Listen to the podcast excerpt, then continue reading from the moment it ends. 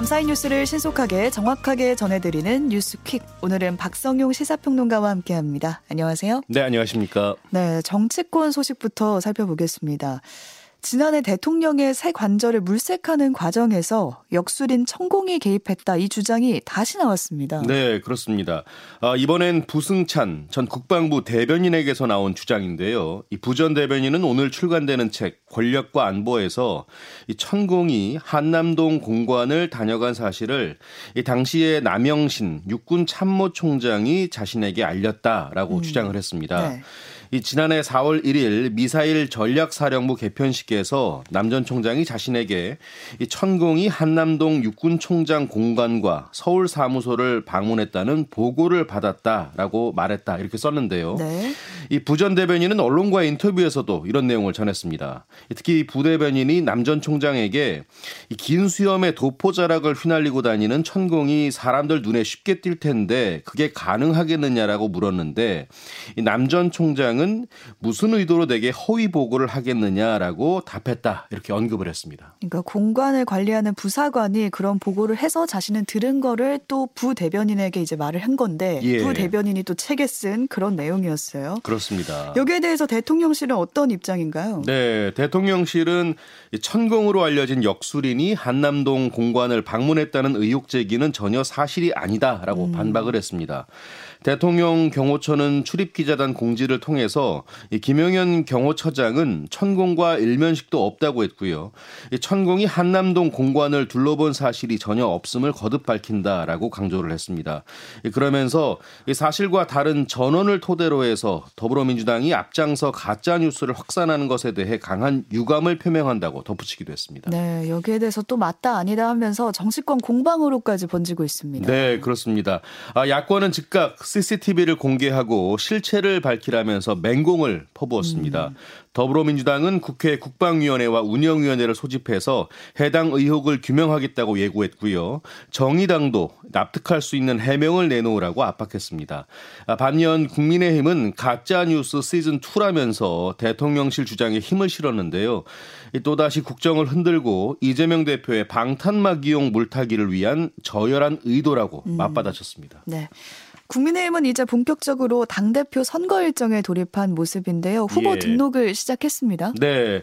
국민의힘은 어제에 이어서 오늘까지 전당대회 후보 등록을 진행하는데요. 어, 김기현, 안철수, 윤상현, 조경태 의원이 잇따라 어제 후보 등록을 했습니다. 네. 아, 그리고 전남 순천갑 당협위원장이죠. 천하람 변호사가 당대표 선거에 출마하는데요. 오늘 음. 기자회견을 가질 예정입니다. 네, 주목받고 있어요. 예. 네. 이천 변호사는 친 이준석계로 꼽히는데 있는데요. 이준석 전 대표가 출범시킨 당 혁신위원회에서 위원으로 활동하기도 했습니다. 이런 가운데 당 대표와 함께 지도부를 구성하는 최고위원 주자들의 윤곽도 서서히 드러나는 분위기입니다. 네, 아마도 2월 내내 국힘의 선거 소식을 전해드리지 않을까 싶고요. 예. 자녀 입시 비리와 감찰 무마 등의 혐의로 재판에 넘겨졌던 조국 전 법무부 장관 1심 법원의 판단이 오늘 나옵니다. 예, 그렇습니다. 아, 지난 2019년 말에 재판에 넘겨졌죠. 음. 이 조국 전 법무부 장관의 1심 선고가 오늘 내려지는데요. 아, 기소가 된 지 무려 3년 2개월 만입니다. 네. 아, 그동안 조 전 장관은 검찰의 표적 수사로 단정하고요. 이 모든 혐의를 줄곧 부인해 왔습니다. 이 조 전 장관의 혐의의 핵심은 아내 정경심 전 교수와 마찬가지로 자녀 입시 비리 의혹과 관련한 업무 방해와 허위 공문서 작성 등인데요. 어, 구체적으로는 딸 장학금 명목의 뇌물 수수와 사모펀드 비리 의혹, 또 자택과 동양대 PC 반출 등 증거 조작과 은닉, 또 유재수 전 부산시 경제부시장에 대한 감찰 무마 혐의도 적용이 됐습니다. 음. 구체적인 혐의로만 따지면 12개에 달합니다. 네. 앞서 결심 공판에서 검찰은 이 조 전 장관에게 징역 5년과 벌금 1,200만 원을 선고해 달라고 요청을 했고요. 어, 조전 장관은 법무부 장관을 수락한 후과가 이 상상을 초월했다면서 이 그간의 삶이 생지옥 같았다고 최후 진술하기도 했습니다. 네, 1심의 법원 판단 오늘 나오면 또 지켜보도록 하겠습니다. 예. 지난달 소비자 물가 상승률도 바, 발표가 됐는데요. 보니까 5%대 기록했습니다. 네. 통계청의 1월 소비자 물가 동향에 따르면요. 지난달 소비자 물가 지수는 110.11로 1년 전보다 5.2%가 올랐습니다. 음.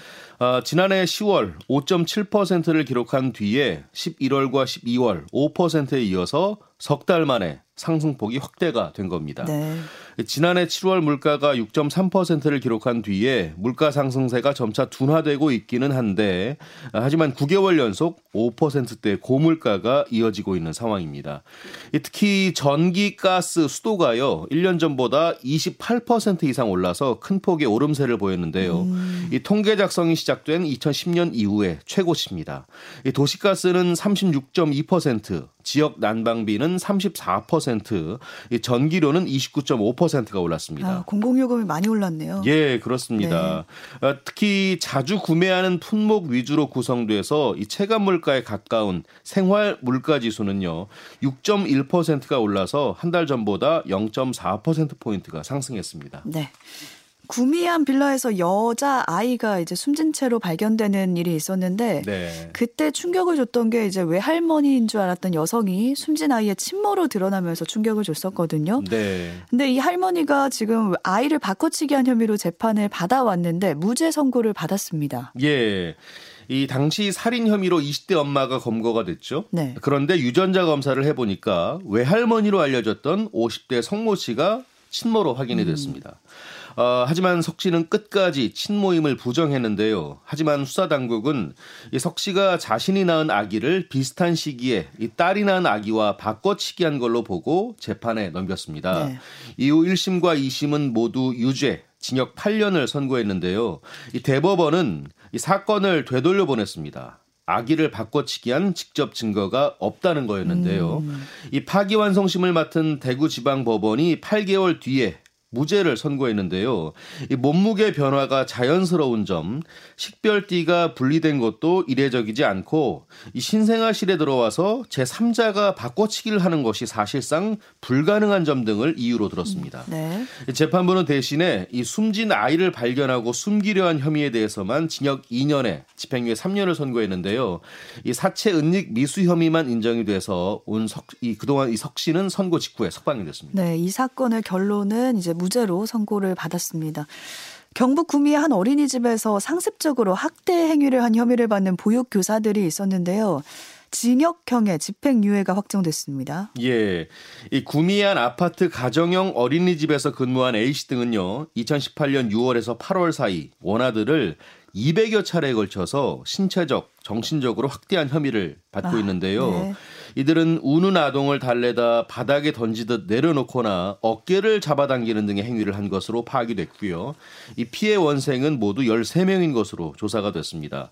이 대법원은 아동 학대 처벌법 위반 등의 혐의로 기소된 어린이집 보육교사 A씨와 B씨에게 징역 8개월에서 1년에 집행유예 2년씩을 선고한 원심을 확정했고요. 40시간의 아동학대 치료 강의 수강과 2년 동안의 아동기관 관련 기관 취업 제한 명령도 그대로 유지했습니다. 네. 또 이런 사건도 있었어요. 두 살밖에 안 된 아들을 사흘 동안 혼자 집에 두고 외출을 하면서 아이가 결국 숨졌거든요. 예. 아이 엄마인 20대 여성이 경찰에 붙잡혔습니다. 네. 인천 하익동에 있는 다세대 주택에서 벌어진 사건인데요.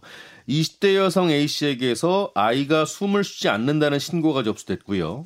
경찰이 출동해 보니 아이는 이미 숨져 있었습니다. 음. A씨는 자신이 오랫동안 집을 비워서 아들이 잘못된 것 같다고 털어놓았는데요. 이 두 살밖에 안 된 아이가 보호자 없이 홀로 집에 있었던 날이 사흘이나 됐다고 네, 합니다. 말이 안 되죠. 예. 네. 경찰은 아이가 오랜 시간 집에 혼자 방치가 돼서 숨진 것으로 보고 A 씨를 아동 학대 치사 혐의로 긴급 체포했는데요. A 씨는 아들만 두고 왜 집을 비웠느냐는 수사관의 질문에 이 지인이 일을 도와달라고 해서 돈을 벌러 나갔던 것이라고 진술을 했습니다. 그러면서 집을 나갈 때 보일러 온도를 최대한 높여놨고 아이가 잘못될 거라곤 예상하지 못했다고도 했는데요. 음. 하지만 경찰은 진술의 신빙성을 의심하고 있고요. 이 부검과 주변인을 상대로 정확한 경위를 파악하고 있습니다. 네.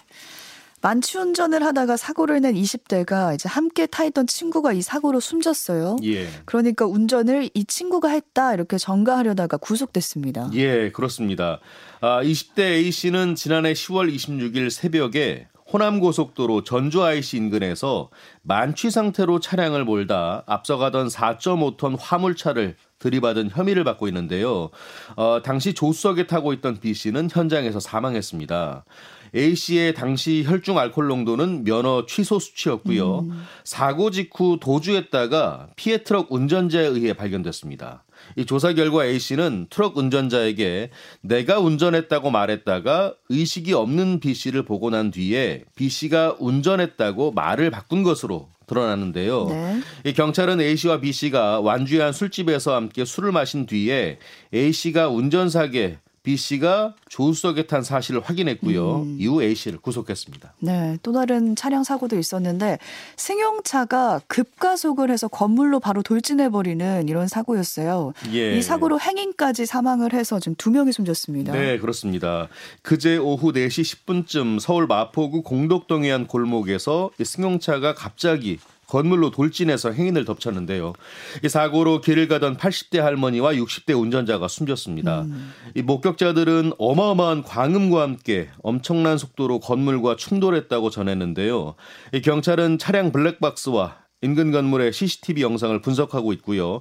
급발진 가능성도 열어두고 정확한 사고 원인 조사하고 있습니다. 네, 사고 사진을 보면 차량 앞부분이 거의 다 찌그러져 있는 네, 그렇습니다. 절반이 없다고 보시면 돼요. 그 정도로 충격이 컸는데 어떤 원인인지 조사가 필요해 보입니다. 공금 115억 원을 횡령한 서울 강동구청 공무원에게 징역 10년이 확정됐습니다. 네. 이 40대 김 씨는 지난 2019년 12월부터 2021년 2월까지 주택도시공사가 강동구청에 입금한 폐기물 처리시설 설치 분담금 115억 원을 빼돌려서 주식 투자와 채무 변제에 쓴 혐의로 기소가 됐습니다.